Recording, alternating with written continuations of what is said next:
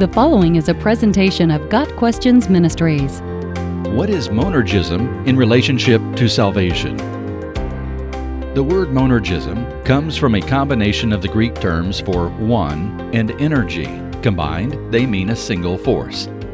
When applied to salvation, monergism implies that God is entirely, completely, and solely responsible for any person's salvation. This view contrasts with synergism, a combined force.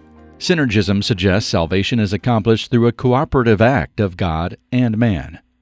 In studying any theological idea, including monergism, we must remember that God is God and we are not, so no human idea can ever claim to perfectly describe the reality of the Creator. Some ideas are closer to the truth than others. What's important is to recognize the value in an idea and its truthful aspects without carrying it further than it's meant to go. For monergism, this means noting how Scripture supports it, while also acknowledging its limitations.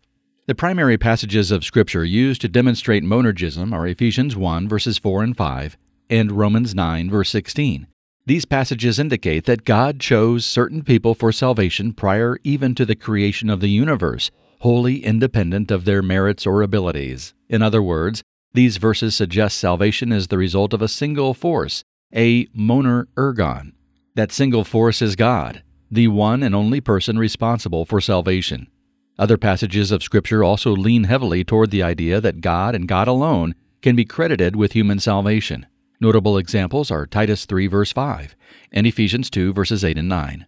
Proponents of monergism often point to the example of Lazarus, who, being dead, could not have cooperated with Jesus in his own resurrection. Using this example, Monergists can interpret verses such as 1 John 3 verse 14, we have passed from death to life, in much the same way. That is to say, God and God alone was acting in our salvation. For these reasons and others, monergism is closer to the truth than synergism. At the same time, the Bible also speaks of human choice, even in matters of salvation, in ways that don't seem to perfectly fit with monergism. Examples of this are Matthew 23 verse 37 and John 5 verses 39 and 40.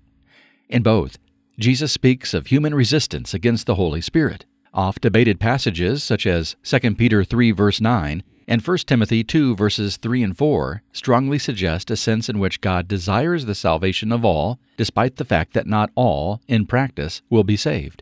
The Bible routinely presents salvation with invitation terminology, implying that there is some sense in which a person needs to respond in order to be saved.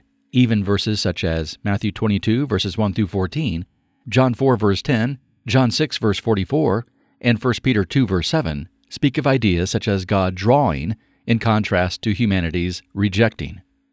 Some theologians explain the Bible's commands to believe by taking a more moderate view of monergism, teaching that human faith must be present to receive God's grace. These same theologians are careful to point out that faith itself is not meritorious. Faith receives grace, but it does not initiate grace.